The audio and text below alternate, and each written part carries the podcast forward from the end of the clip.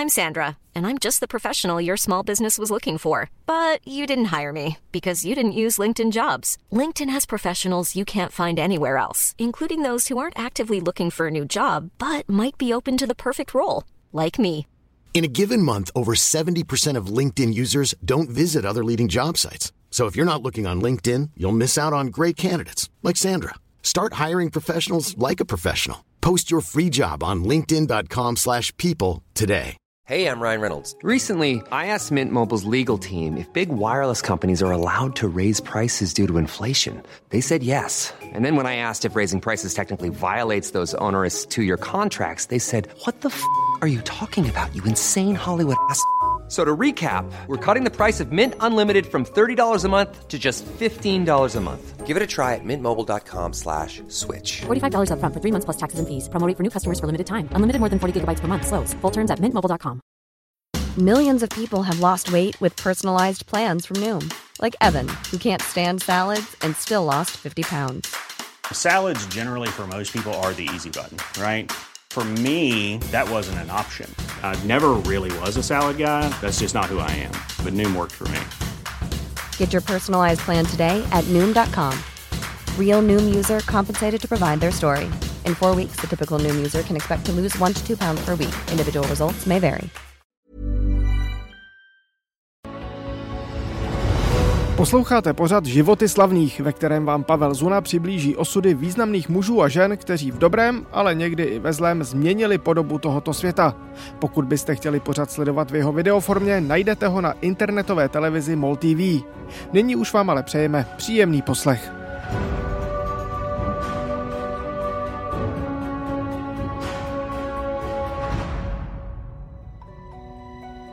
9. září 1948. Nejvyšší lidové schromáždění v severní části korejského poloostrova schvaluje deklaraci o vzniku nového státního útvaru Korejské lidově demokratické republiky. V zápětí se v celé zemi rozjede mohutná vlna oslav.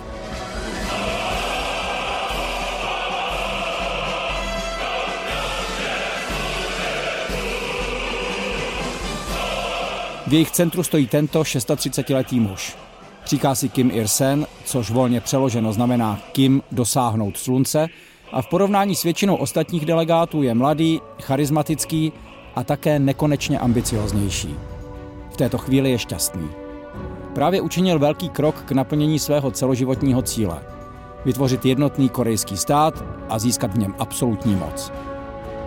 Nakonec mu bude souzeno zůstat na půli cesty. Koreu nikdy nesjednotí. Avšak na druhé straně Moc, kterou získá v severní části poloostrova, se bude vymykat i těm nejšílenějším představám.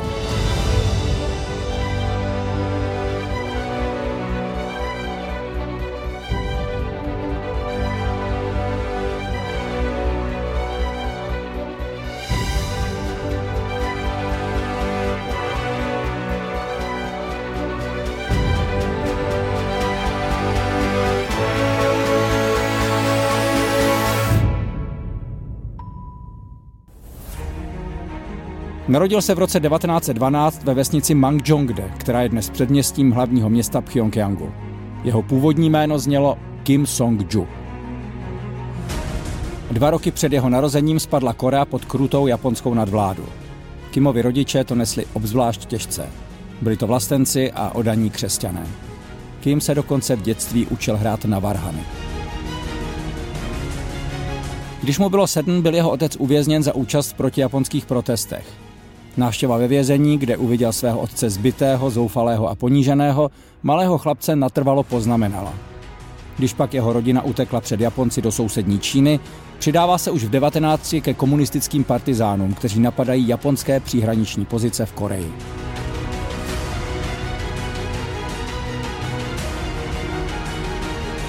O půl století později se bude v Severní Koreji tradovat, že to byl právě Kim, teď už pod svým novým jménem, které si dal u partizánů, kdo Koreu osvobodil. Je to samozřejmě propaganda, ale faktem zůstává, že mladý Kim se osvědčil skvěle. Byl odvážný, nadšený a už ve 24 letech velel stovkám mužů.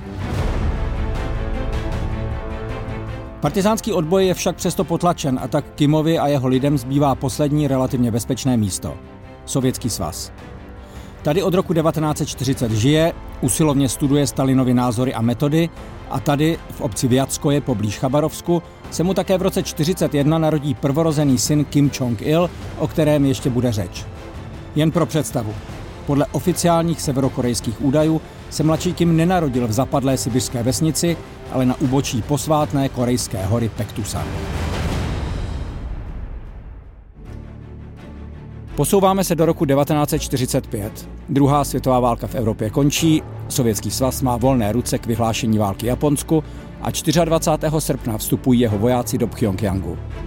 Na severu korejského poloostrova je zřízena sovětská okupační zóna a právě tady začíná životní šance pro Kim Ir-sena. Je mu 33 let, po letech v exilu se vrací domů a začíná budovat svou moc, byť zatím jenom podle sovětských not.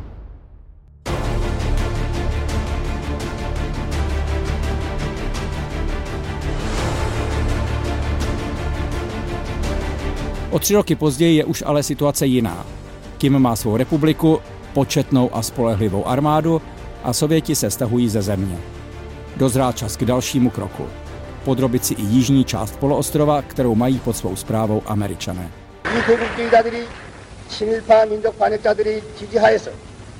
우리 3천만 민족을 분열하고 우리 조국의 강토를 자기네의 식민지로 만들려고 활동하는 데 있으니 우리 조국에는 위기가 닥쳐왔으니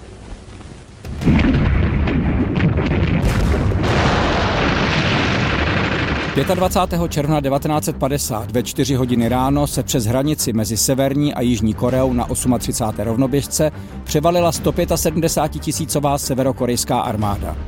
Začala jedna z nejstrašnějších a ve svém výsledku nejnesmyslnějších válek 20. století.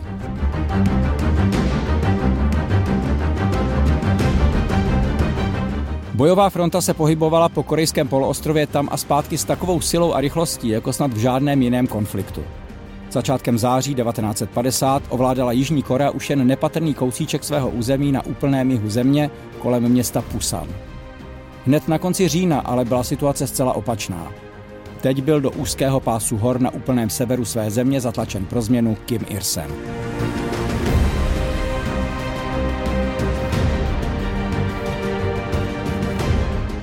Ani to však nebyl konec. Do války se vložila Čína a zvraty pokračovaly dál až do roku 1953, kdy obě vyčerpané strany podepsaly příměří, obnovili hranice na 38. rovnoběžce a vrátili se tedy přesně tam, kde celý strašný konflikt začal. Pro Kima je to životní porážka. Svůj cíl nesplnil, navíc po masivním americkém bombardování se jeho země ocitla v troskách. Z deseti milionů obyvatel zahynuli dva. S kritikou, která se začala objevovat, si však Kim poradí velmi rázně.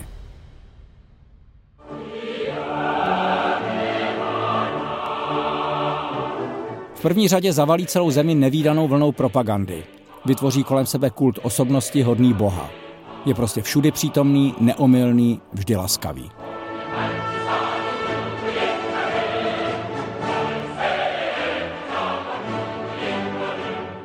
Ani tohle všechno by však nestačilo. Je třeba dát pocítit i druhou stranu mince, a to je strach. Kim po tisících vyhlazuje své odpůrce a spolu s nimi i další skupiny, které se mu nehodí. Zcela zlikviduje mimo jiné i početnou křesťanskou komunitu, k níž jako chlapec patřil. 60 tisícová tajná policie je takřka všemocná. Lidé jsou nuceni špehovat a udávat jeden druhého. Do problému se můžete dostat i za to, když nemáte vůdcův portrét vytištěný na dostatečně kvalitním papíře nebo když omylem zavalíte balík do novin s jeho fotografií. V zemi, která se zcela izoluje od okolního světa, existují tři základní skupiny obyvatel, v zásadě kasty. Ti absolutně loajální, ti váhající a pak ti nepřátelští. Statisíce z nich jsou na doživotí odsouzeny do pracovních táborů, jejich škrutost je jedním slovem bezmezná. 그런 시스템이 있어가지고 우리 가족을 전부 다 묶고 이렇게 엮어, 가지고 차에다 실어서 이제 수용소로 끌고 갔지. 할아버지는 아예 다른 수용소에 끌려가가지고 그러니까 육체적으로 감당하기 힘든 노동에 동원됐는데 정신적으로 힘든 거는 이제 가끔 그러니까 이런 것들을 다 보게 하는데 그러니까 목을 매달려서 죽는 사람을 처음 봤고 Za pomoci těchto metod provedl Kim Il-sen svou zemi prakticky celou druhou polovinou 20. století. Když v roce 1994 umírá na zástavu srdce, může být v celku spokojený. Sice nesjednotil Koreu, ani se nedožil 120 let, o což v posledním období svého života za pomoci vědců a lékařů velmi usiloval, ale povedla se mu jiná unikátní věc. Postupným předáváním pravomocí svému nejstaršímu synovi ho ustavil jako svého nespochybnitelného nástupce. Založil tak dynastii v komunistickém režimu. To nedokázal nikdo jiný. Ani Stalin v Sovětském svazu, ani Mao Tse-tung v Číně. Dnes vládne Kimova dynastie Severní Koreji dál. Po smrti Kim Jong-ila se ujal moci jeho syn Kim Jong-un a vláda Kimovy rodiny tak trvá už bezmála tři čtvrtě století. Ve Spojených státech se za tu dobu vystřídalo 12 prezidentů. Ale co země samotná? Ta strádá. Po rozpadu socialistického bloku v Evropě přibyly k totální nesvobodě i obrovské ekonomické problémy, včetně hladomoru, který v 90. letech zahubil nejméně půl milionu, ale podle některých odhadů až 3 miliony lidí. Severní Korea je dnes nejizolovanější zemí světa a bezbřehé propagandě kolem osoby jejího zakladatele bychom se mohli s chutí posmívat. Kdyby ovšem všechno ostatní nebylo tak strašné.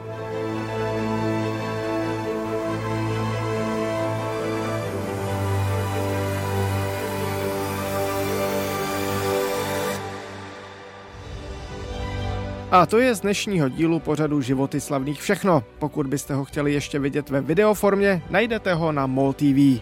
Děkujeme vám za pozornost a naslyšenou příště.